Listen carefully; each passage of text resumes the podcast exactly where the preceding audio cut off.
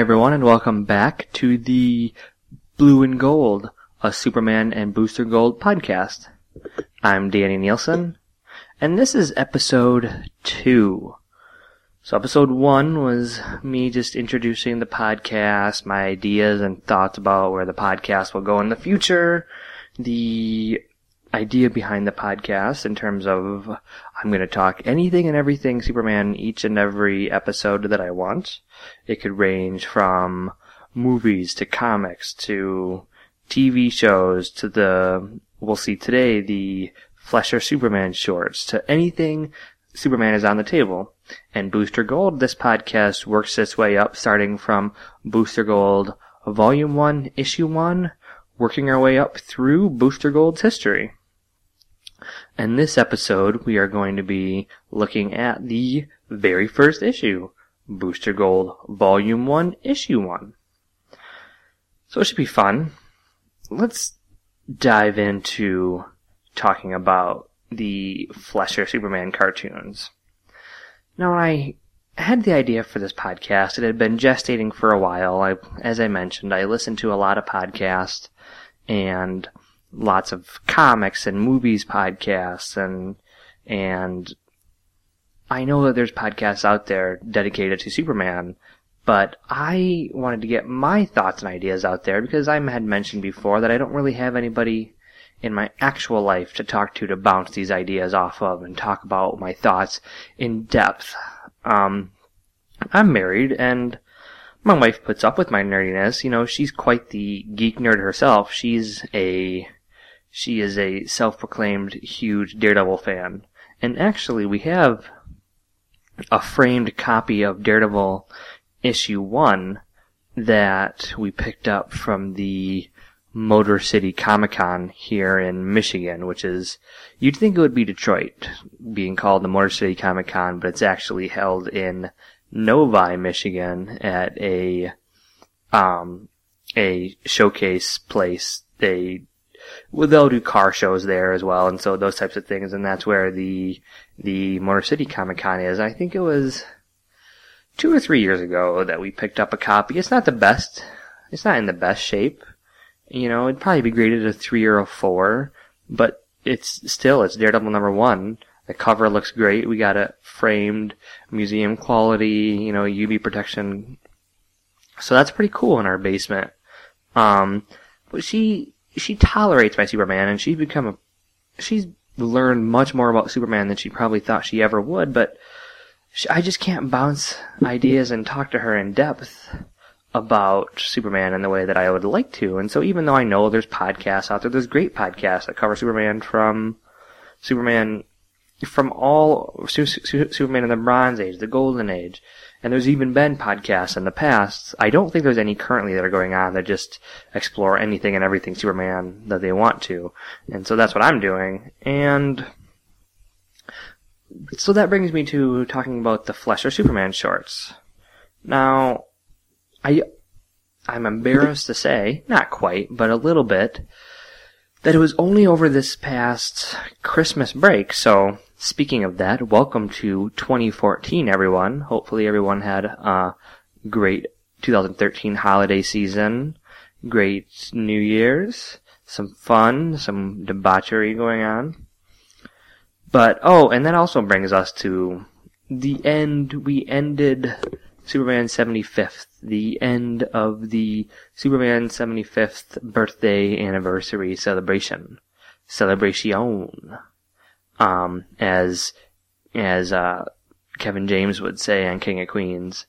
Um, speaking of that, though, I sorry, I'm getting all I'm going all over the place, but hey, it's my podcast. I can do what I want. So this past speaking of the Superman 75th, we were at Barnes and Noble this past weekend. So it was um, January 12th, I believe, Sunday we were at Barnes and Noble, and I came across looking at the graphic novel section. I because I hadn't been in a bookstore in a while. Actually, hadn't. We were going to go to a comedy show, but we had about a half an hour to kill after dinner, so we went over to Barnes and Noble and browsing the graphic novel section. I saw this cool this cool Superman book called Superman 75th celebration or something like that. I'm not sure of the exact name, but it was uh, really cool hardcover that's got 20 or so single issues in this hardcover volume that are seminal issues from Superman's history. So we got Action Comics number one. There's Death of Superman in there, a personal favorite of mine. I know I'll have an episode talking about that at some point. Um, I think for the man who has everything, just some uh, Action Comics 252, the first appearance of Brainiac, just a just a really cool work um, that I definitely want to pick up at some point. That's got um, you know it goes right from the Superman's beginnings all the way up till now. There is one new 52 story in there um, issue from the Superman's cape uh, from Action Comics number zero. So uh, the issue that came after issue 12, they had a, a zero week after issue 12. Um, so that was really cool. So that was, even though I saw that in 2014, it's definitely still part of the 75th anniversary, and I'm sure I'll be picking that up sometime this year. But moving on to looking at the Fleischer Superman shorts, the I'm as I started to mention earlier, I'm a little embarrassed because I hadn't watched all 17 shorts up until this Christmas break. Even though I had the 2006 box set DVD, the Ultimate Collection or whatever it's called. I believe it's the Ultimate DVD Collection from 2006, the big giant 14 disc beautiful box set. Plus I have the 8 disc Blu-ray set, and I still hadn't watched all 17. Now I've seen a bunch of them a number of times. The first one, The Mad Scientist or Superman, it goes by both names. I've seen that plenty of times, and as, uh, along with the second one, Mechanical Monsters, and I've seen Japoteurs quite a few times, and have always loved the shorts, but I hadn't actually watched all 17. I feel like that's something that I really should have done before now, but I did. I, I so I knew that you know being about seven eight minutes long, it'd be about three hours. Sit down and watch these. It wasn't. It's not quite three hours for all of them. It's over. It's about two and a half, I believe. Um, and I did it over two um, uh, settings. I actually sittings. I actually one the first sitting I watched um, all of the the Fleischer, the nine, I believe it's the nine Fleischer Superman shorts um, on Christmas Eve, and then the next day, uh, actually not the next day, not on Christmas Day, the f- day after Christmas, so December 26th, I finished and watched the rest of the Superman um, famous studio shorts. And for those of you who don't know, the they're typically just called the Fleischer Superman shorts, all 17 collectively, but halfway through the run, the studio, Fleischer Studios, actually was bought, and the um, Fleischer brothers, Max and Dave, were ousted, and they changed the studio name to Famous Studios, and I'll talk a little bit more about that in a few minutes. But I sat down, and it was such an enjoyable experience to sit down and finally watch all of these shorts. Um, because they're just so beautiful. They are such great pieces of animation. Um, especially given their time. These these shorts came out in 1942, uh, but they began, they began production in 1941, which is pretty amazing because Superman was only three years old at that point. And so to be getting his own cartoon, and the awesome, this is back in the day when, which is long, long before my time, probably many of you out there listening's time, but they used to show the, before a movie, they would show newsreels and cartoons. And this is where many of the Warner Brothers cartoons are shown. So Bugs Bunny before movies and these Superman shorts and it was it, it must have been such a a treat to be able to see these things on the big screen because they are absolutely gorgeous. The animation has such a noirish quality that every time you see an interview with um with Paul Dini or anybody who had or Bruce Timm or anybody who had to do with the the Timmverse, especially the Batman the animated series, the first run, they will tell you how much these shorts were an influence, and they are. You can definitely see it right down from the title cards that are also awesome. Have to, I gotta say, every single cartoon has its own short and or has its own title card that lets you know the name of the short. Um, and they have, and it's it's got some kind of a cool art deco style drawing or background that goes along with that title card, and it's just so awesome. Every single one's a piece of art, piece of work, and the the shorts were some of the first to use rotoscoping, which um, is a process I actually learned about watching the Heavy Metal, the 1980s animated movie, the adult animated movie uh, based on the magazine, and it's the process where photo or real life photography, either video or stills, is taken, and the an- and the animation is drawn over that. It's sort of a tracing technique, but it gives fluid fluid movements that just look great. And the Superman shorts utilize lots and lots of rotoscoping, and it just gives them a, a look and feel that's unique and special for their time. And they definitely hold up. They stand the test of time without a doubt. They're they definitely stand the test of time, much more so than the 1960s Superman cartoon, um, the Filmation Superman cartoon, which I'll talk about. I'm sure I'll do an episode at some at some point about that because I got that DVD that they released in 2006. I, th- I think it was 2006 when they released all the stuff around um, the Superman Returns time. But that that animated show is looks rough, and it's, it's the difference between doing animation for TV and doing animation for to be on a theatrical movie screen and taking that time and having the budget to do these shorts that just has them stand out and be lasting and have a lasting appeal where they don't feel dated at all. I mean, I mean that's not exactly true. They the cars, I mean, the it definitely comes from a time period that is early time eh, that is 1940s and that's just reflective of the artist drawing the world as it was then. But in terms of the techniques, in terms of the actual animation quality, it holds up today for sure. There's no doubt that it, it can hold up and be just gorgeous. So let's talk about a, or let's, like I'm talking to somebody else. No, this podcast is just me. Just Danny spouting his thoughts. Thoughts and ideas. So, but I'd like to talk about my introduction to these shorts, a little bit of my background and history. Um, so even though I hadn't seen all 17 until just recently, I actually had my first exposure to the Superman shorts back in 1989.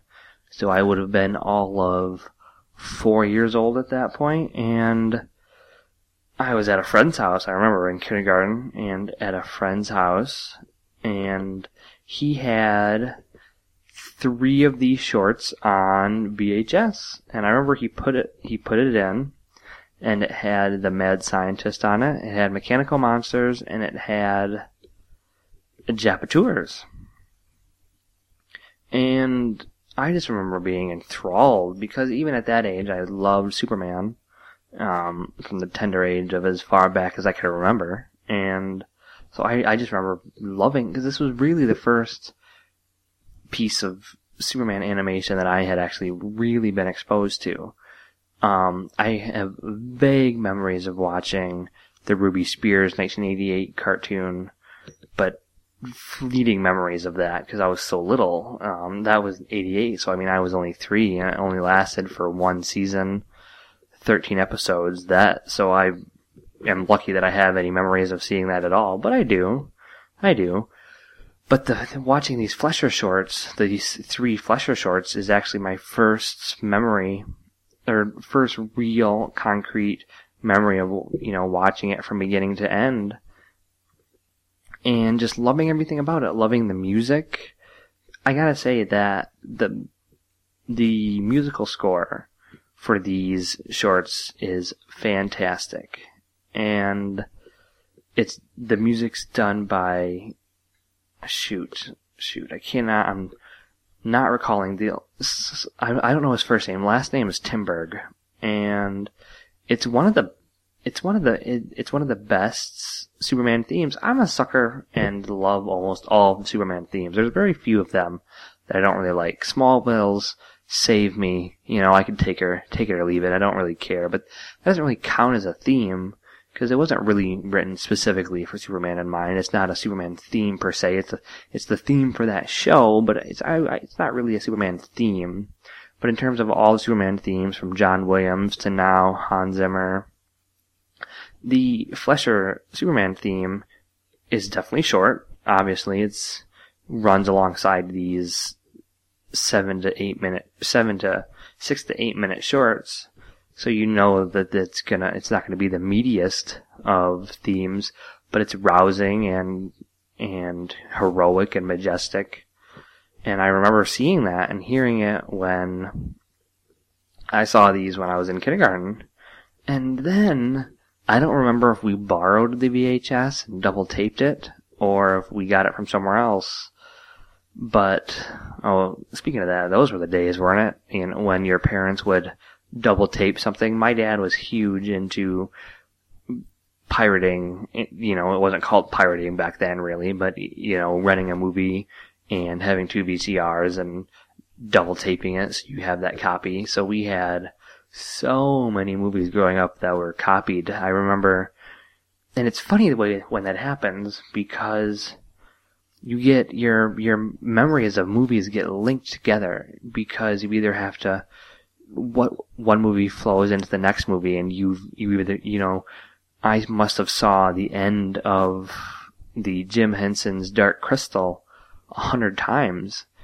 The credits for that movie, even though it was kind of dark for when I was little, so I didn't watch it that much, but right after the Dark Crystal was Transformers. So the Dark Crystal and the 1986 Transformers movie are forever linked in my mind because I can picture watching those credits for the Dark Crystal and then the Transformers coming on.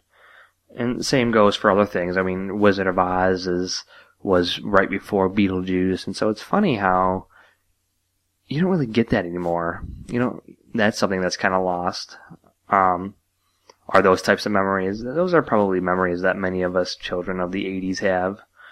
But we had, I, I remember sometime after we we must have borrowed the VHS from my friend or got it from somewhere, but we were had I then had those shorts double taped that I could watch whenever and funnily enough, I here I am talking about I know which movies were before or after various things.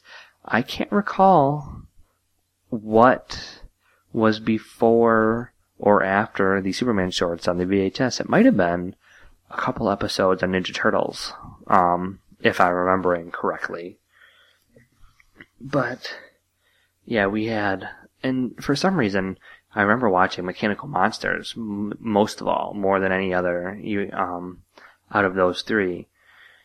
And it's funny because before, kind of like people were oblivious to, to the problems that plagued Superman 2's production, I had no idea till the 2006 box set um, that the Fleischer Superman shorts were actually broken up into the Fleischer shorts and the famous studio shorts.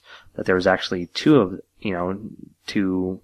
There was a, a rift there, and I always thought Japoteurs was just one of the, one of the early early shorts, and it wasn't. Japoteurs was actually the tenth, 9th or tenth um, ninth or tenth short. It was a famous studio short, so Fleischer had did all of their shorts before the famous studios, and but it's funny because in my mind, the shorts that are linked together are those three: the Mad Scientist or Superman.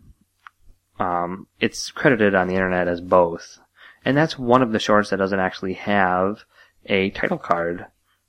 Um, I think I'm I'm pretty sure I'm not incorrect about that, and so, um, that that first that first one, Mad Scientist, Mechanical Monsters, and um,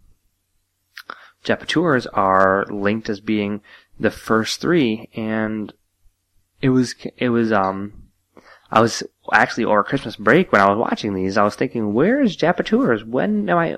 You know, each short kept rolling by, and I'm like, where is Japoteurs? And so I looked, and it's actually a famous studio short, which was surprising to me. So, I want to talk about the voices for a minute. So we have Bud Collyer, um, reprising his role of Superman Clark Kent from the radio serial, as well as Joan Alexander. And it was only while doing research for this show, looking up a couple things, making sure that I had everything that I wanted to talk about for this show that I learned I thought the narrator for the shorts also came from the radio show. That Bud Collyer, Joan Alexander, and the narrator came from the radio show, but it actually the narrator who, in my mind, is linked with the radio show, actually got his start here on these shorts. He wasn't, even though the radio show had been going first before these, the narrator for for the Fleischer shorts started with the Fleischer shorts, and then he moved over to the radio. So that was a interesting factoid that I that I learned. Um, Jackson Beck, I believe, is the narrator's name, and he just has a voice that is just so linked with the radio show in my mind. But it's it's awesome to have these shorts where there's such a familiarity because if you're familiar with the radio serial, you get right into the voices here. You have Bud Collyer and everyone who is familiar with the radio show knows how well he was able to to to distinguish his Clark Kent and his Superman and really make that a fun transition when he would transition from Superman to Clark Kent. His voice would lower, or from Clark Kent to Superman, his voice would lower an octave. And he's just one of the greats in terms of voice acting and such an awesome person to lend his voice to be the personification of Superman for that time period. Um, unfortunately, he actually didn't do the voice on the later shorts. I couldn't figure identify exactly with the last short Bud Collyer did, but you can tell when you're watching the shorts that I think I think it was towards the end of the Fleischer shorts. Um, definitely the famous studio shorts where it's another individual's voice doing Clark Kent and Superman, and you can totally notice because it first the, he he makes no distinction between Clark Kent and Superman, so that's a that's a little disheartening. It's not.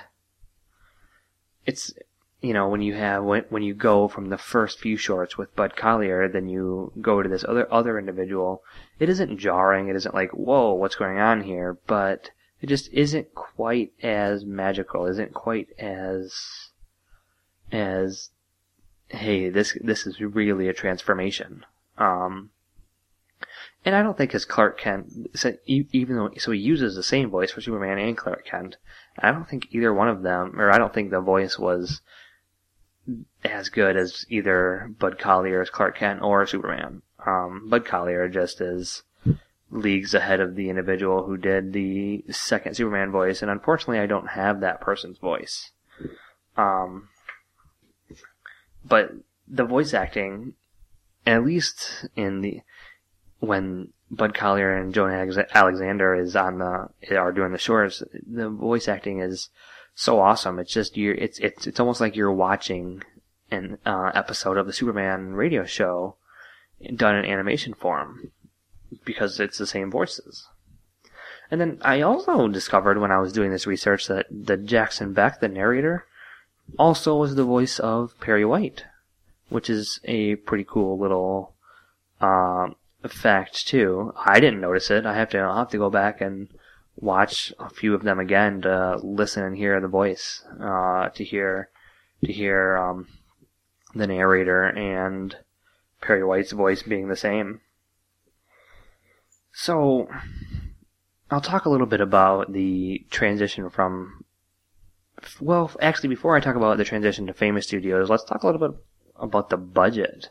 These shorts were particularly expensive. Um, Paramount Pictures acquired the rights to do these shorts, and they came to the Fleischer Studios. Fleischer Studios had they make they had been making other other shorts, and including Popeye, which the Popeye I've seen now quite a few of the Popeye shorts, and those are fun too. And so they would do the Popeye shorts and Betty Boop, and they had done.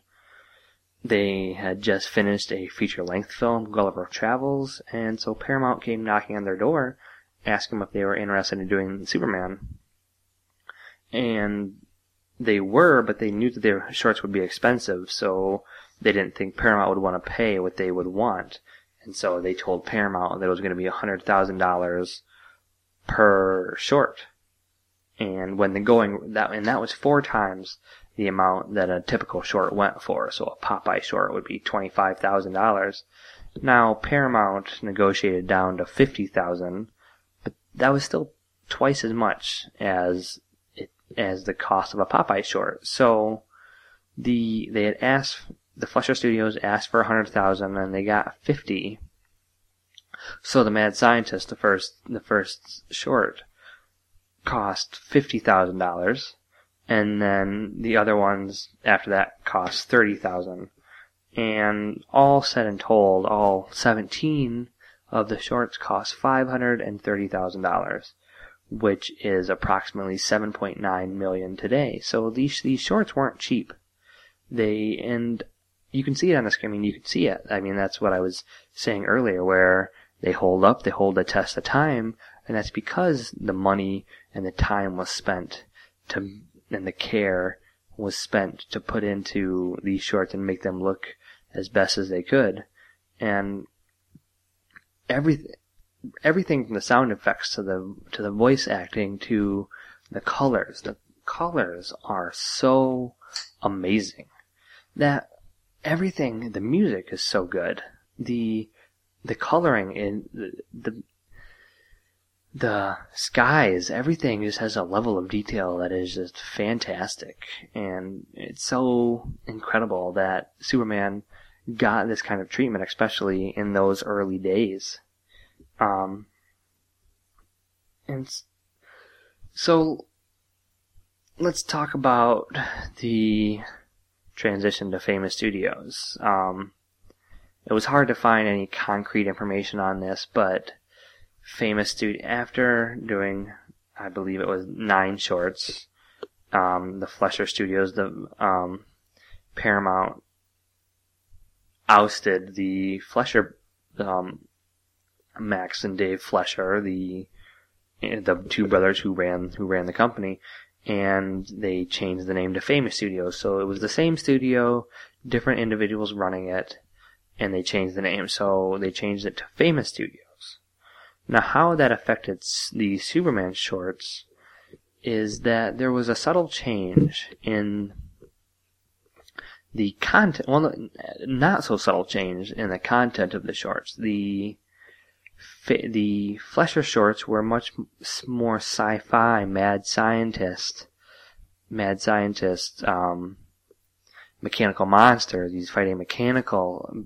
Um, we got the um, the Arctic beast, the dinosaur, and so these sci-fi and fantastic elements. And then the famous studios, they took a much more political and hard-nosed and war war approach. And on one hand, this was I wouldn't say good, but on, on one hand, I mean, it was interesting because you see how this real, how Superman, the super being, affects these real world issues that were going on in the world, then um, unfortunately now that those come across as very racist, especially in towards Japanese Americans. Um, you have to put it in, I have to put it in context, in historical context for myself that after Pearl Harbor, Americans, it's just, it is what it is. Uh, you, you can't justify it.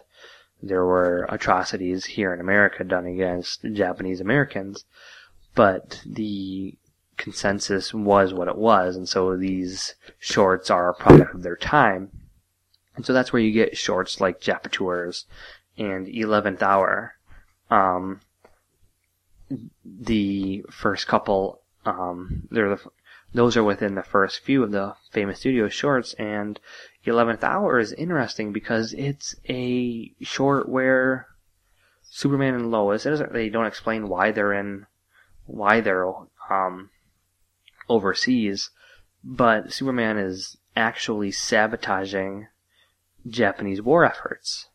And it's just interesting to see Superman interfering in such a direct way with political um, alignments, political and national alignments. Um, and it, they very much have the famous studio shorts very much have a American is good and American is right stance. And I, I can't say being an American that I disagree with that, but it, it is just interesting seeing that that because that um, dichotomy between what we see now. They really do try to make Superman a citizen of the world, even though he is American. Um, and he even says so in Man of Steel. For those, of, but you know, you have the Superman 900 controversy where he denounces his citizenship, but they really do try to paint him as a citizen of the world these days, and that he fights for everyone, and he fights for the right and the just. Um, but it's just interesting seeing Superman being uh, saboteur, um, and sabotaging Japanese war efforts and fighting fighting the Japanese so directly. Um, and they, un- unfortunately, famous studios drew the Japanese as being not caricatures of Japanese individuals, but their exaggerated features, um, which one could claim as racist. I'm not going to go that far. I'm not going to go that far, but I will say that that the it, the accentuation to make them to the accentuation of the Japanese stereotypical look is definitely in, on the in the forefront here for those shorts. Um, the other thing about the famous studio change, the change from Fleischer to famous studios, is they, in a couple of instances, they went a little lighthearted, and they have this character. He only pops up twice, but he stands out like a sore thumb. Is this Lewis character, and he shows up once as an unnamed copy boy or somebody in the Daily Planet, and then another time on the streets. And this character stands out because he is a cartoon character, cartoon in quotes, in this real world. Everybody's drawn realistically. And this character, Lewis, who's in in these shorts for a beat, just for a quick comedic moment, comes some some levity, um, just a, one, a couple of one-liners. He has a very cartoony and cartoony and just has that just has a cartoony look and physicality about him that just makes him stand out from this world and you know I it, it makes me wonder if they were trying to sell these shorts a little bit more to children so they had this quick you know insert of this fun this quote unquote funny guy but he definitely stands out because he doesn't he doesn't really ex- feel like he should exist in this world. So that's a criticism that I have is this Lewis character. Um, and the oh, the other thing that I wanted to talk about was the the the short Terror on the Midway, which was the last Fleischer short. Terror on the Midway. Unfortunately, this was not the best way for Fleischer Studios to go out because I think this is one of the weakest shorts that there is out of the 17 is is Terror on the Midway. There's animals get loose at a circus or a carnival, and the, the the short would have you believe that they're causing chaos, and Superman has to wrangle them and and put them back in their cages. But really, these animals aren't even doing anything, and it's kind of funny, funny and sad if you're, you know, you feel bad for the animals because Superman is just grabbing them and throwing them in their cages, and they're not even really doing anything bad. They're not. So I don't know. I I, I thought that that short was plus I don't know the animation wasn't quite as good in that short I thought and the lighting was a little darker and I think as even though I, on on the whole I'd say I like the Fleischer shorts a little bit better than the famous studios even though I really do like some of the famous ones quite a bit. I mean I like them all I I love them all they're all great but I would say if I had to pick between the two the Fleischer shorts um, went out. But Terror on the Midway, I think, is one of the clunkers in terms of the Fleischer shorts. Um, I don't know what the general consensus is. I tried to look online, but I didn't really see too much about these. Um, so that was that's an issue that I had was the the Terror on the Midway short, which is just sort of a letdown after after all the great shorts that came before. Um, the other thing was that it's interesting because, like all of the early Superman, um, Superman representations, either the serials or the movie, or serials or the radio show or the comics, everything had got, you know, everything has an origin that is, that it's always interesting where things got their start because not everything got started in the comics.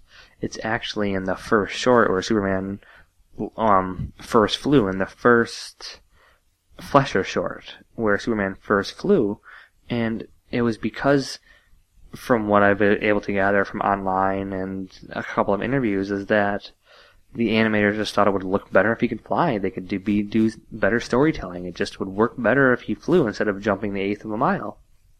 And it does. It works great in that first short. He's flying. He's he's hitting the laser beam, which doesn't really make sense. He's he's physically punching it, and of course the laws of physics don't really apply here. But he's flying and he's pushing buildings back, and um, it just looks really great. So I think it was I think it was a great, you know, it was a great choice to make to have Superman fly, and he hasn't stopped flying since. You know, he, you don't even you can't even think about Superman not flying, but it's you know due to these shorts, and who knows they might have had it happen organically in the comics if it didn't happen here first, but it did. So we got to give credit where credit's due. Um, and the other thing is that the famous line, faster than a speeding bullet, more powerful than a locomotive, able to leap tall buildings in a single bound, that phrase also comes from these shorts. And so that's interesting where that got their start. Everybody and their mother knows that phrase. And it got its start right here uh, with these shorts. And so that's pretty cool. And it was interesting how they started to change it up. The famous studios, that line wasn't always the same. The famous studios quote would change it a little bit. For instance, they started using in the famous um, shorts, faster than a streak of lightning, more powerful than the pounding surf, and mightier than the roaring hurricane, which are which is pretty cool, and it could have caught on, but it it just isn't. It just doesn't have that punch that. Well, I mean that's me not you know taking historical context into play where I say that it just doesn't. Even though that's a great description of Superman, it doesn't have the the the lasting appeal that the faster than a speeding bullet line has. But that's that's it's interesting to hear these um these other descriptors used. Um, and the other thing that was originated here was the which was the um, Superman standing during the introduction, standing and fading into Clark Kent, which they directly did on the Adventures of Superman TV show with George Reeves. They directly did that, where they had him standing there as Superman, hands on his hips, fade into Clark Kent, and so that's really cool. And I love how these elements actually carry on through the various Superman incarnations, though, where something that started in the cartoons really um, went to the live action, and it really felt like a organic growth of this character who's the same but growing through various mediums. And so that's really cool. And it's cool to go back and see where it's all got it, um, where it's, where everything got its start. Um, another factoid that I thought was really interesting is that while in the later shorts Metropolis is identified as Metropolis, early on it's not. Early on, it's Manhattan, which is interesting that because at this time it was um, Metropolis in the comic books, but in some of the early Fleischer shorts, it's definitely Manhattan. I mean, you'll see a newspaper that comes on screen that's supposed to give you some information regarding the story, and I don't remember which short it was, but it specifically said Manhattan. So that was interesting that they, but then in later shorts, it was identified as Metropolis. So somewhere along the line, they made the decision to change it up and align more with the comics. But it was interesting that it was Manhattan first. Um, so that was another another thing that I, I, I never noticed that until this until this viewing over Christmas break. Um, and so I think that pretty much wraps up my discussion on the Fleischer Superman shorts. Um, the last thing that I wanted to talk about though was the short, which I wish it was included on the on the box sets, but the fam- as I mentioned earlier, famous Fleischer and later famous studios did the Popeye shorts as well. You know, the Popeye, the Sailor Man, those those Popeye shorts and after they had stopped producing the Superman shorts, they did a Popeye short called She She Sick Sailors. And you can find this on YouTube. I found is I, I watched it on YouTube, and it's um very in, heavily influenced by the Superman shorts. So famous studios made this Popeye short based on their Superman shorts in the storyline Olive Oyl. If you're a Popeye, if you know anything about Popeye, that's Popeye's main squeeze. is his girlfriend, um, Olive Oyl is enamored with Superman. So the short opens, and you're seeing all these shots of Superman and her reading Superman comics, and you even hear the Fleischer Superman theme. And throughout the course of the episode, it's funny. Bluto, the Popeye's arch nemesis, overhears that Olive Oyl loves Superman, so he impersonates Superman and she falls in love with him thinking he's actually Superman. And throughout the episode or the short Popeye and Bluto try to Bluto tries to convince Popeye that he can do these super feats and Popeye tries to do the tries to mimic him and he fails until it's until Bluto's outed as not actually being Superman. So it's it's pretty cool though because they use they directly use the the fanfare from the Fleischer Superman shorts. So that's a pretty cool connection. And on on the um the Blu-ray, the 2006 and the 2008 um, Superman movie uh, box sets, they included a Warner Brothers short where Bugs Bunny um, has a Superman suit, and then another one called Snafuperman, which is uh, another short black and white that has a character who uh, imitates Superman. But it would have been really awesome if they would have included the um, Popeye short, which was made by the same studio and is much more of a direct reference to to Superman than either either the of the the Looney Tunes short or the Snafuperman short. So I think that wraps up my Fleischer conversation. I'm surprised I actually talked about it for 45 minutes. I mean, I, I know that I had a little bit of a introduction at the beginning, but I'm surprised that I actually talked about the Fleischer shorts for that long. I wasn't sure because, as I think I mentioned last episode, this is just me talking to myself, and I do have experience doing another doing another podcast with my wife about a completely different subject. Um, and so, you know, we have the rapport going back and forth, and this is just me, and so I'm trying to learn my way through, feel my way through t- sitting here and talking and engaging, making it engaging. So, I, but I wasn't sure how long it was going to go. The whole episode last time was only 30 minutes, me introducing the podcast, so pretty happy that's actually went 45 minutes. I don't feel like I did too much rambling. I know I did that's just in my nature to talk and go on some tangents, but ho- hopefully those of you listening enjoy and enjoy going going on the ride. So, how about we shift over over to talking about Booster Gold?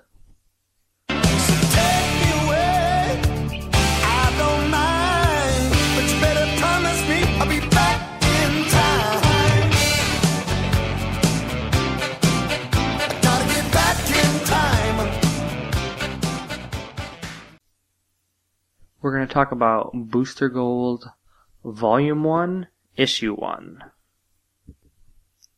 Before I actually dive into talking about the actual issue, let's talk a little bit about um, Booster Gold in general, because this was the introduction of Booster Gold into the DC Universe. Um, I got this information from Boosterific, the Booster Gold fan blog, which is an excellent resource for Booster Gold, but that um, issue number one was released on November 21st, 1985. It has a cover date of February 86, so it was released in 85 though. Um, so if you know anything about DC Comics at that time frame, you know that 85 DC Comics was balls deep into Crisis on Infinite Earths. I'm not exactly sure what issue Crisis was up to by November, but I'm pretty sure Crisis was still going on in November of 85. So what's interesting is Booster Gold actually starts out pre-Crisis, and very shortly, within a couple of issues, he's in a post-Crisis world. But I'm not going to jump ahead and talk about that yet. But Booster Gold gets the credit of being the first new character introduced into the DC universe post crisis, even though technically the crisis was still going on, I believe. Although I didn't actually double check the dates for Crisis, although I know Crisis was a 12 issue maxi series so I'm pretty sure it started in January of 85, so it should still have been running in November. Um, and so this character, Booster Gold, was created by Dan Jurgens. I talked last episode about how much I love Dan Jurgens' art, and it's the Death of Superman was actually my first introduction to Booster Gold. The Justice League um, 69 issue where Doomsday fights the Justice League, and at the end, Booster Gold gets the giant punch that sends him flying, and Superman catches him, and Booster exclaims, Doomsday is here. Um, hopefully I'm getting that right. I'm not actually looking at that issue, but I know that storyline well enough that I think that's what Booster says is Doomsday is here. I mean, it's it's Booster Gold who names Doomsday, which is pretty cool.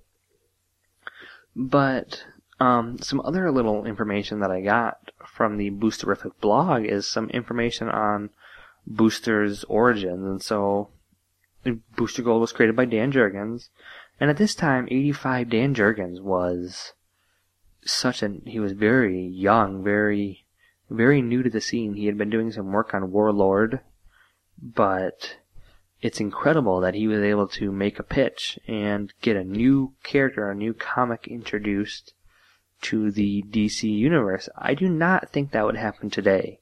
Such a young creator gets a brand new comic based on a entirely new character, not a revamped character, not a character being brought back to life, a la brought back to life in the metaphorical sense, as in gone away for a while and has come back. Um, or he's not a legacy character such as Green Lantern, um, or or the Flash, but a completely new character. And so here he, here he is getting this new character, and he gets that issue number one, and that just would not happen today. It wouldn't, at least not at DC or Marvel. You know, he he might be able to do it at Image or somewhere that's really doing some solid creator-owned work. But it's amazing that it, it happened at DC. Um, because as I as I keep saying, that just wouldn't happen today. Um, so on the Boosterific, the Boosterific blog, I read how an interview with Dan Jurgens, and part of the interview mentions how in an issue in 1988, an issue of Secret Origins 35, Mark Waid um, talks about how I think it was the first time where it was mentioned where Booster Gold was originally going to be a janitor at the Superman Museum, um, and that he wanted and thought he was better than Superman.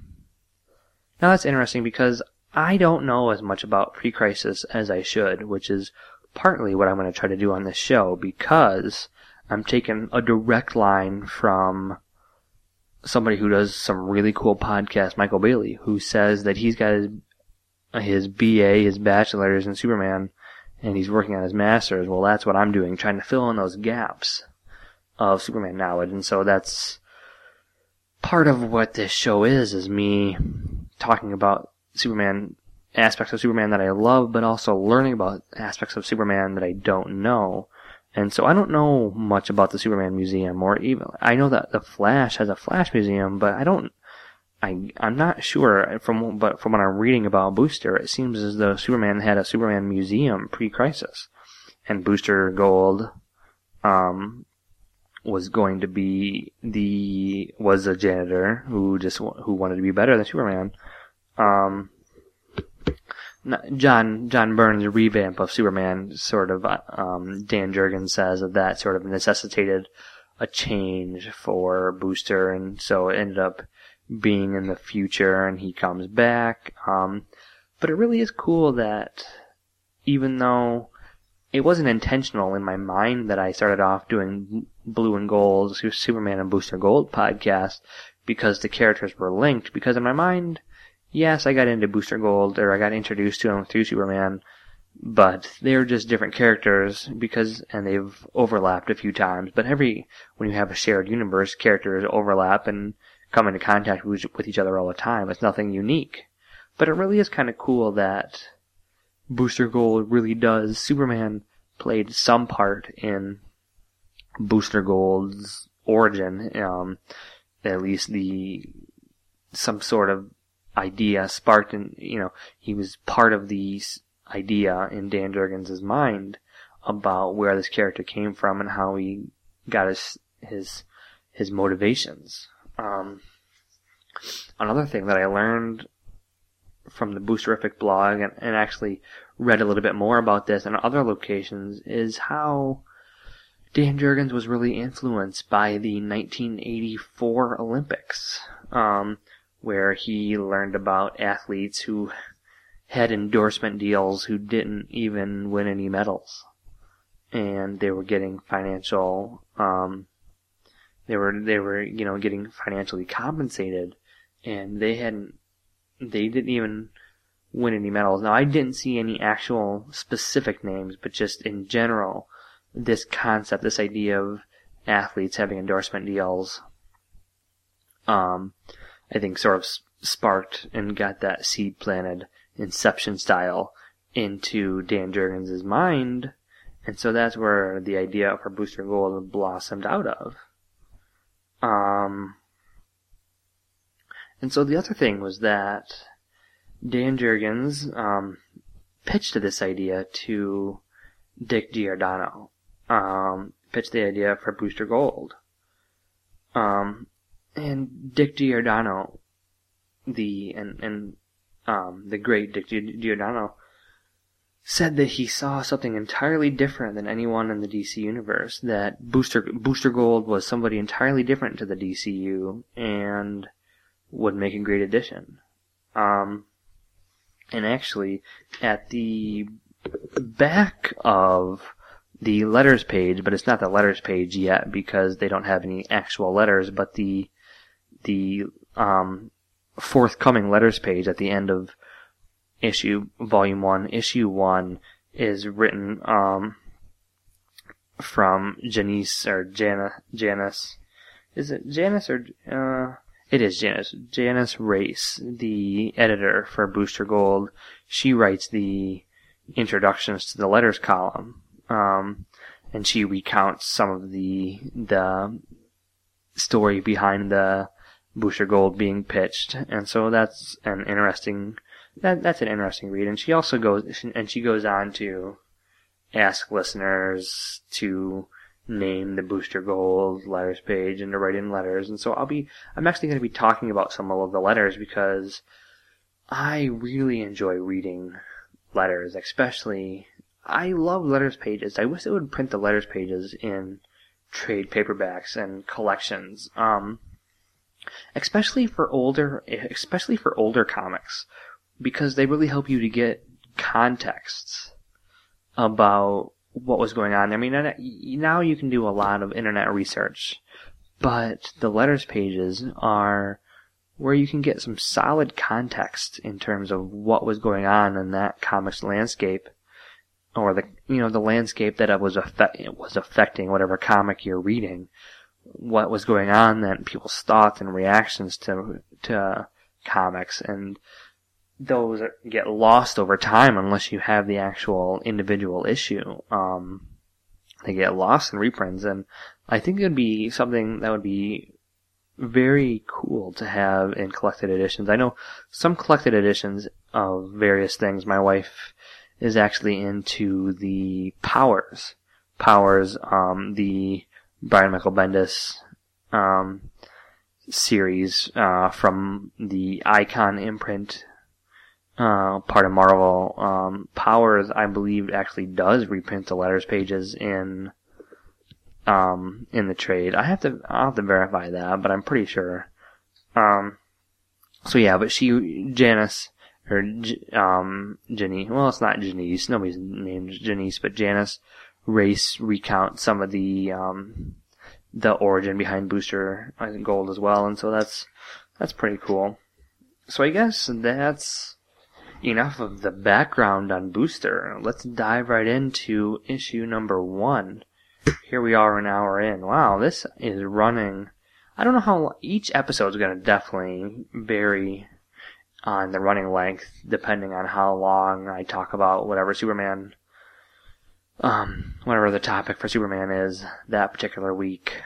Um, because I imagine the booster segments will probably be pretty, pretty um, consistent in length.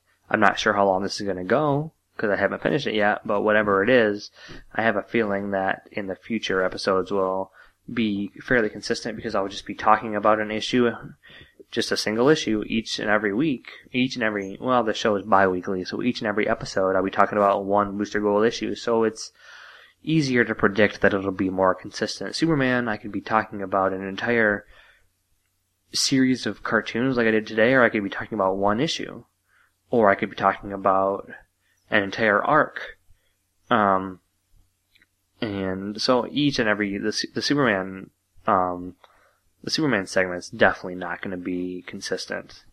So, but here we are, an hour in, just getting to Booster Gold. So that's not bad, not bad, because I, I really don't care how long this runs for. I just am enjoying it. And I'm, this is definitely a project of love, because I don't know how many people are actually going to listen to a Superman Booster Gold podcast. I don't know. It's kind of it's kind of out there, you know, to have two different characters combined like that into a single podcast and to only have one host.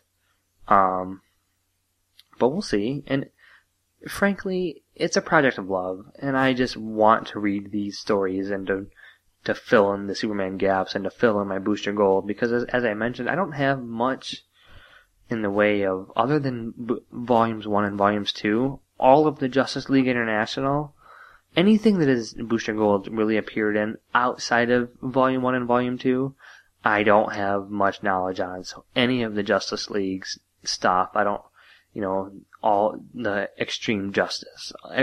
Everything Booster Gold, other than Volumes 1 and Volume 2, are, are um, missing gaps for me in Booster knowledge, so it'll be fun to, you know, once I work my way up to those, um, delving into that, his, that part of Booster Gold's history. But, so here, so, getting started on issue number one, let me just say that this was an awesome first issue, a great introduction to a brand new, entirely new character. Um, on the title, we have in big gold lettering, Booster Gold as the title, with a dollar sign as an exclamation, or a dollar sign as the S in Booster. And so right there, if you notice it, because you could easily miss it. But if you notice it, you know, like you get a glimpse into the personality of Booster right there, and money and endorsements. I mean, you don't know what's endorsements, but just this money is involved somehow. Um, and you know, it's because of Booster's Booster's ego and his his um, endorsement deals and everything, and where money and advertising and getting his brand out there, where that comes into play. But right there, right from the beginning, in the title, is that dollar sign. So that's pretty cool. So the cover, yeah, we got in big letters, or the big, big yellow letters above the booster gold is first issue excitement. And then we got a big splash in here saying comics newest and most unusual supersized sensation. And since this was 1985, even though its cover date February of 86, as I mentioned, it actually came out in 85, and this issue has the DC Comics 50th celebration down where the, um, a lot of times where you'll see the barcode on newsstand editions, down there this has got, um, the 50th anniversary DC symbol, the 1935 through 1985 symbol. Um, so that's cool. And then on the cover we got Booster Gold fighting somebody in the middle of the street. He's swinging a, he, the villain is swinging a um, light pole at Booster, and then we have a text box saying Booster versus Blackguard in a fight to the finish, but whose finish is it? So right there we learn that this villain's name is Blackguard. We got Booster and Skeets right there on the cover as well. You know, Booster's. If you're listening to this podcast, I sure as hell hope you know who Skeets is. But if you don't, he's in Booster's robotic sidekick, and he's right there on the cover too. So right from the beginning, we got Booster and Skeets. And you'll notice that Booster does not have a cape on on the cover. And I bring that up because he has a cape a few times throughout this issue, and a few times throughout Volume 1 in general.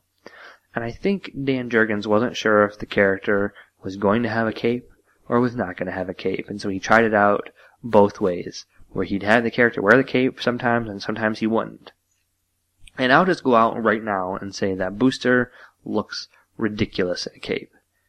Um, and I think, you know, I think that they knew that right from the beginning because Booster's not wearing a cape in the fight scenes in this issue, or he's not wearing a cape on the cover, but he still is wearing a cape in various scenes throughout the issue, so I think they were just trying it out. Um, and I gotta say, right from the, you, you know, reading this, looking at this issue right now, it's sitting here right in front of me. Booster, not so much, but Blackguard is totally an 80s character. He screams 80s. I mean, and that's one thing that runs through this entire issue, is that um, even though I love it, it's totally dated because it's 80s 80s the 80s are running rampant throughout the this issue um, all the way from blackguard's ponytail purplish ponytail that's on the cover. Um, it's part of his helmet, so I, I don't think we're supposed to imply that it's his actual hair, but it comes off as a 80s ponytail right down to there's a gym scene at the beginning. Um, and you know, we got the men, the, the men in cut off midriff, sh- um, shirts, which you would not see today. That is a fashion that you definitely would not see. Um, and women in their, with their head, um, head, their headband, their workout sweatbands, and, um, those were, those were big. You know, when you think of the 80s, you know, you think of the lycra and, um, the workout leotards and, and sweatbands and, um, it's just funny and that's just on display all over this issue. Um, so uh, what what one thing that is interesting is that um, oh by the way I picked up this issue also I mentioned in the Motor City Comic Con earlier um, which is where me and my wife picked up Daredevil issue number one and we got I also this is where I got um, this issue of Booster and a bunch of other and pretty much most of my volume one run I got at the Motor City Comic Con I can't remember which year I think it was the same year we got the Daredevil Volume 1. So I think it might have been 2009. Um, so pick that up from the Motor City Comic Con. All of these booster issues you can pick up from um, comic conventions for in the quarter bins. If you pay more than a quarter for a booster gold, you know maybe maybe fifty cents, maybe fifty cents, but you can find them in quarter bins. So if you pay more than a quarter to a fifty cents for a booster gold issue, you totally overpaid. And I'm still missing. I'm still need to complete a little bit of the run, a couple of issues from from um, volume one and volume two that I need to com- to fill in, and my local comic shop has them, but they charge cover price, and I'm struggling to um, pay for because I, I know if I waited until May when the Comic Con is here, then I'm pretty positive I'd be able to find them. So, I, but I am going to the comic shop in a, in a few days, so it's gonna be tough for me not to pick those up because I know now I've started the show. It's given me motivation to finally fill in a couple of issues on the run. Um, so let's continue on with what's going on in the first issue, though. It's interesting how it picks up. It opens. It doesn't open on Booster. It doesn't even open on any of the main characters. It opens on Blaze Comics, and this struggling artist slash writer, and he sees Booster Gold on the cover of the Daily Planet, and he gets an idea for a comic. So it's just interesting to a brand new character. You don't even start with that character, or even any of that character's supporting cast. You don't have. We're introduced to Dirk a little bit later, and I'll talk about Dirk, and we're introduced to Trixie later, and I'll talk about Trixie. Um, it's just an interesting way to start this comic.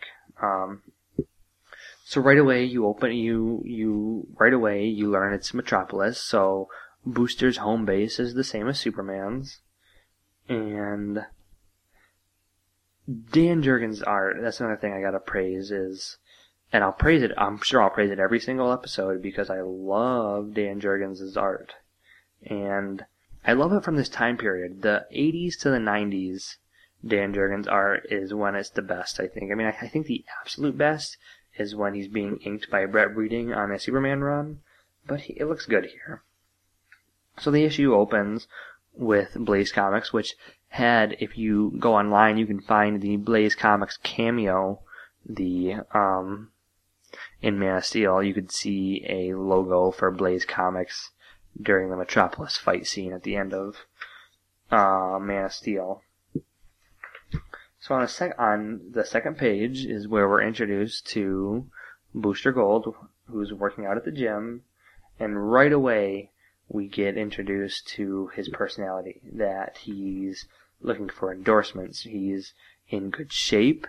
So much is conveyed on just these first couple of pa- on these first couple of pages, um, that he's he's he's a big enough star, star in quotes, where he's negotiating movie deal rights and that he's concerned about money. He wants to get he he thinks he's worth more than the individual trying to negotiate his movie deal thinks he's worth.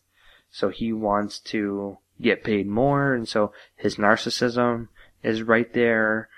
His his big headedness, his and also his he's an individual who's in shape too because he's working out while he's having this conversation. So we learn we learn so much um, on that on that on these first couple of pages and X and then on right on page three we get the first reveal, the first inside the issue reveal of the co- of the costume, and I think right away the costume this costume looks good minus that stupid frickin' cape.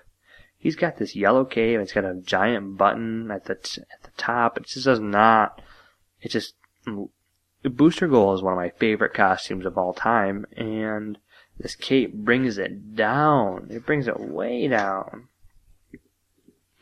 So it's Dan does a great job of getting us introduced right away to Booster Gold, who we're dealing with, the the pig-headedness, the big-headedness of of this character. And um, before I go any further, I actually want to say how much I would love for the series to be collected in an omnibus. Volume 1. It's only 25, shoot, now I'm blanking. It's 25 or 26 issues. It's, I believe it's 25 issues. We, come on, can we, come on DC, can we get an omnibus of Booster Gold Volume 1? Because a showcase, black and white showcase, I'm sorry, but showcases aren't for me. Showcases are not. Black and white, when it was originally printed in color, like, don't get me wrong, I love black and white comics. I love Turtles. I love black and white comics, but if it was originally printed in color, I can't take it. Okay, so we, so there is a showcase out there collecting volume one, but it's all black and white. And I bring up the omnibus because my I would love an omnibus because my single issue is so faded and yellowed. Um, and it's it's it's it's been in, you know it's been bagged and boarded, but it's just an older comic. You know, it's, it's almost thirty years old now, and you know it gets the yellowing, and uh, it would be ripe for a for a uh, an omnibus. It'd be great. So moving moving on from there, we get introduced to Skeets. Um, and so the other thing that's kind of cool is you know there's something different about this character throughout this whole story. This whole issue can be boiled down very simply to Booster Gold is a, is this, this you're introduced to Booster Gold, and then he just gets in a he's out of the town, you know, or not out of the town, but he's he's you know he he's working out at the gym. He gets in the car to go somewhere, and then he gets caught up in a in a street fight with um, first this team of individuals, and then by Blackguard, and that's the issue. Is the rest of the issue is having is fighting it out, duking it out with Blackguard, and um, but throughout the issue, you just get these, even though it's just a subtle hints, you don't actually learn who, you know, you don't get Booster's origin here. He's, you're dropped right into the middle of us, um, he's already established in Metropolis. He has a base of operations. He has his publicist, Dirk, and he has a building that he apparently owns, and he's got Gold Star Incorporated, and um, he has this business, and he's an established person, but you don't actually get the origin of where this individual comes from, and you get subtle hints for those of us who um, know that he's from the future, which basically, if you're a Booster Gold fan, you know that Booster Gold comes from the future and you get subtle hints throughout the issue, and it isn't even revealed. And then, you know, Dan- Jurgens um, withholds the final reveal for a little while. I think it's issue six or seven when it's finally revealed the Booster Gold backstory. But in this issue, you got all throughout. You know, there's something off about Booster because he tries to use he tries to use the the hip and the current phrases, but he gets them wrong. Um, and then Skeets has to correct him. So you know that he isn't he isn't quite what he seems because he doesn't he doesn't something's off. He isn't from this. He he. I mean, I almost want to you know. He, it's obvious now that he isn't from this time, and so it's easy to say, well, he's not from this time. That's what's off. But that's in hindsight. We know that. But when you read this issue, if you read it, you know, when it came out, you wouldn't have known that. But you did know that something was. There's something about this individual. He's from somewhere where he's getting these phrases wrong. Um, and he keeps trying to be cool and hip throughout, and so he tries to use these phrases, but he, he gets them wrong. And then, and then there really is the biggest reveal is a little later on when Skeets and they're talking about, um, they're talking about Star Labs, and Skeets, um, was mentioning how that they they still existed when we like they were talking about Booster and Skeets are talking about Star Labs and their Skeets gets cut off, but he started you know he's starting to say that um, well if I read the actual panel, if I read the actual quote ah yes scientific and technological advanced research their place in history was quite significant. In fact, the company still existed when we and then Skeets is cut off. So knowing what we know, that phrase right there is makes it so obvious that they've traveled back in time, but at the time it wasn't known. It wasn't quite known. I mean, you probably could have surmised that, but it wasn't, it was still hidden a little bit. Um, oh, and since I'm looking at that panel right there, that same panel where they're talking about Star Labs, it's a perfect time to mention because there's the WGBS building is in the shot. It's a perfect time to mention, um, I, I, mentioned earlier about how these first few, few issues of Booster Gold straddle the line between pre-crisis and post-crisis, and it's funny because Jimmy Olsen is in this issue. Jimmy Olsen's in um, this issue of Booster Gold, and he's a reporter.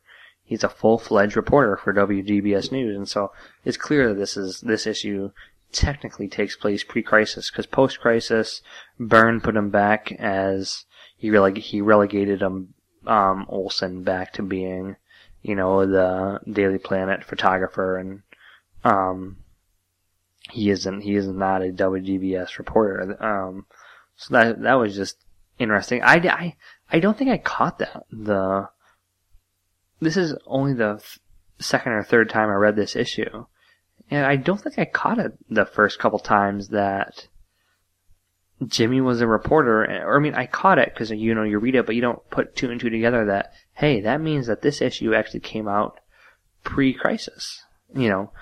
And it's not like there's a line in the sand. Pre, I mean, you know, people use that now. There was pre-crisis and post-crisis, and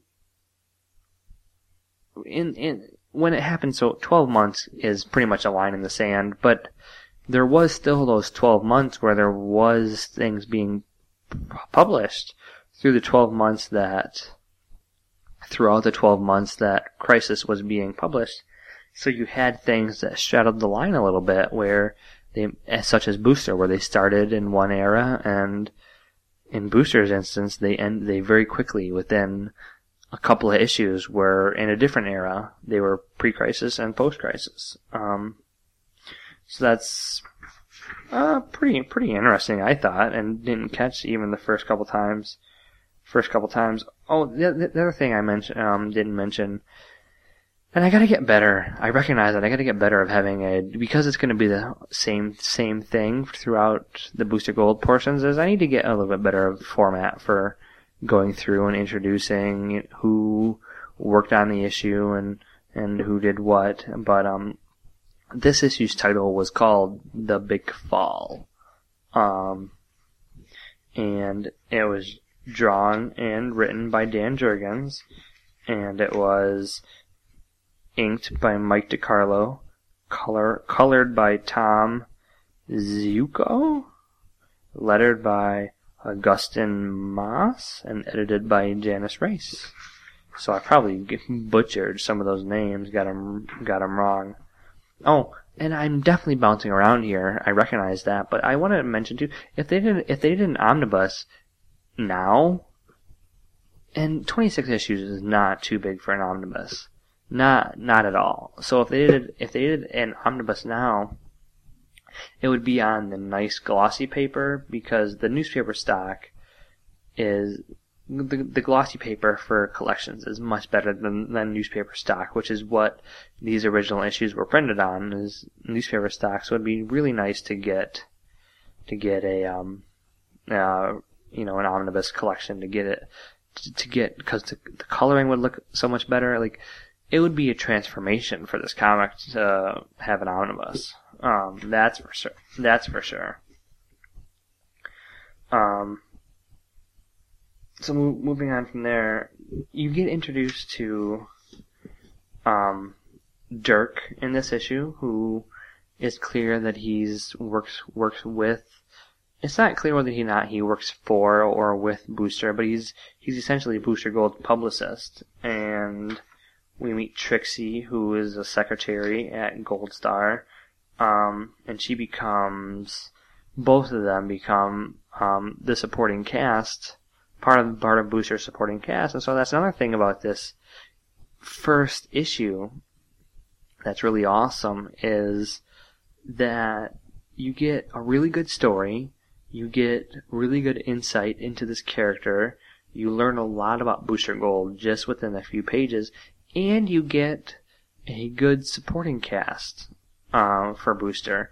And I feel like in today's world, you don't quite, in today's comics landscape, First of all, this issue would have taken this the issue and this would have taken six issues to tell this exact same story. Um, and I don't think they probably would have fleshed out even. Well, that's a bit of bit, bit of an exaggeration to say that they wouldn't have fleshed out the supporting cast even as much as they do here. But they go out of their way, or Dan goes out of his way to really set up some, you know, to make you care right away about the supporting cast. Trixie has a whole little segment in this issue about, um, to, about animal rights.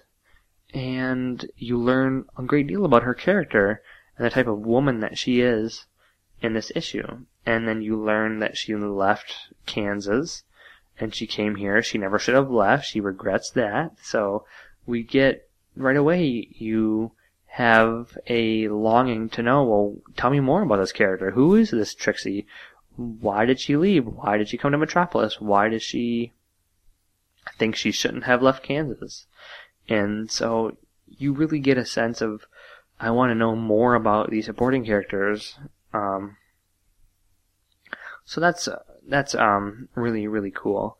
And another, th- the other thing is that you also get intrigue in terms of people are not only do we not quite know Booster Gold's origin, but there's clearly these clandestine individuals who are trying to get Booster's identity, and that's a uh, page is that we don't we don't know who they are, but just that they're trying to get Booster Gold's fingerprints to get his identity. So there's a mystery who are these people? Why are they so worried about getting Booster Gold's fingerprints?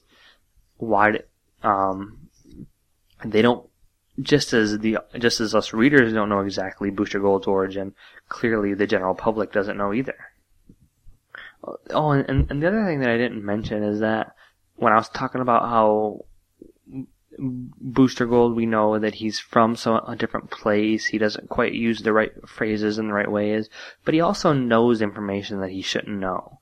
He knows information that he it shouldn't be possible to know, and so we also get the question: Well, how does he know that? And it's not answered here. It's not answered for us, but those questions come up, and so that's that's that's um just another another one of the insights we get to the to this character isn't quite what he's portraying himself to be. And you can tell that he has a inferiority complex as well, um, and he's struggling to get his brand identification out there. He's a he isn't a hero for hire per se, but he wants he wants the public to know where he's going to be and he wants, you know, nowadays he would be, he'd have, he'd call the, you know, he is the classic call the paparazzi, let them know I'm going to be there right here from issue one. Um, and it's even set up that he's it's it's sort of set up. Dan sort of makes it seem as though Booster's supposed to be the hip new guy in town, new in Metropolis, and Superman's the old, out with the old and with the new. There's a scene where Booster is saving a mother and her child, and the mother goes, Superman? And the kid, you know, paraphrasing, but he goes, no mom, that's Booster Gold. And just the implication there is, what are you, you should know who Booster Gold is. He's the newest, he's the greatest, he's the best. So, um, it's clear to me, it makes, you know, it's clear that Booster's branding is working. This child knows who he is and probably cares more about him than Superman. Um, and I'm not gonna, while I'm review, while I go through the Booster Gold comics each week, I'm not gonna really talk about the ads. I know other podcasts kind of make it. It's one of the it's one of their quirks. One of the things they do is is that um, they'll talk about the ads. I don't really care that much about about old advertisements, so I'll, I'll only talk about them if they or house ads. And I'll only talk about them if they really tickle my fancy or something. So something's interesting. So given that, I gotta mention there's an Aquaman an Aquaman advertisement um, for a four-part miniseries, and I haven't read it, but all I gotta say is, what in the hell is going on with Aquaman's costume? I've never seen, he's wearing like a blue teal outfit, and I've never seen that before. You know, maybe it's only part of this four-issue miniseries, but it's like, what is going on with Aquaman? He looks way different than I've ever seen him before. So I've kind of skipped around a little bit, but getting back to the story, so um, Booster Gold was working out at the gym. He leaves the gym and he's in a car, and then he gets um, entangled with this group that's trying to steal some some stuff, and then he gets wrapped up in this fight with um, Blackguard, and you know it, it happens very quickly. We don't fully get what he's trying to do, but we knew we do know that Blackguard was trying to um, steal this item, this item from Star Lab, this satellite um, image guidance system, and so the fight's oh, the fight eventually is taken care of, and Booster Gold does a pretty good, pretty good trick to um, win that fight in the way that he he tricks tricks Blackguard into basically basically electrocuting himself, and um, so then Booster has this image guidance system, and we get a really excellent cliffhanger where the guidance system sort of blows up, and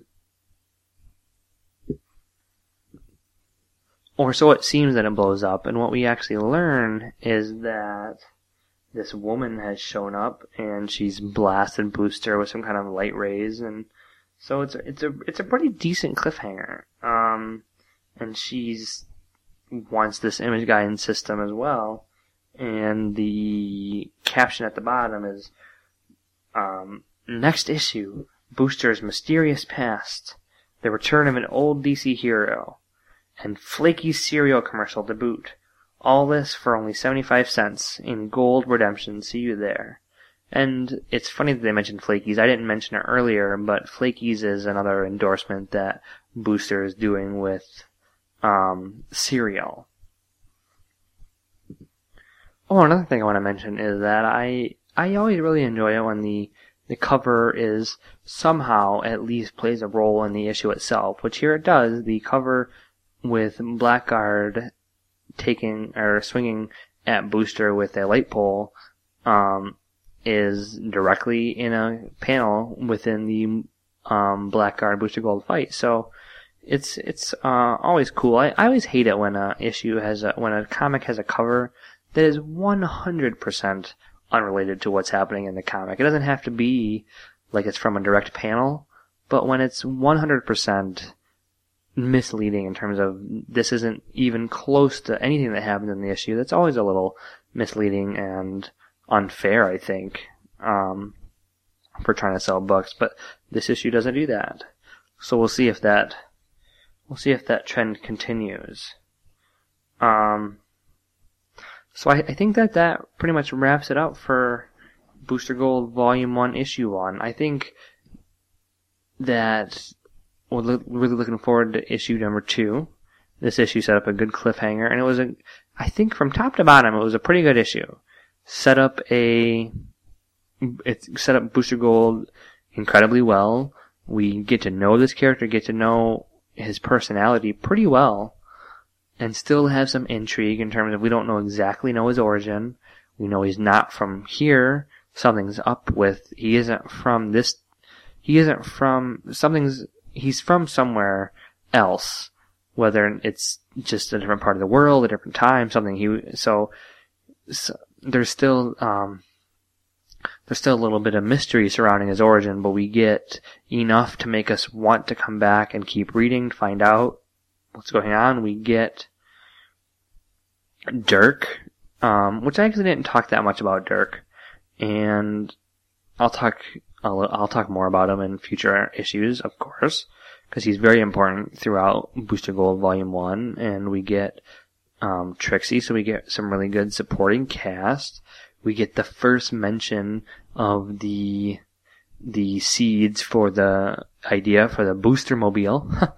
um, Dirk setting up that deal to get about the booster mobile. You don't really know what it is yet. It's just talking about acquiring a car, but it eventually turns out to be the booster mobile.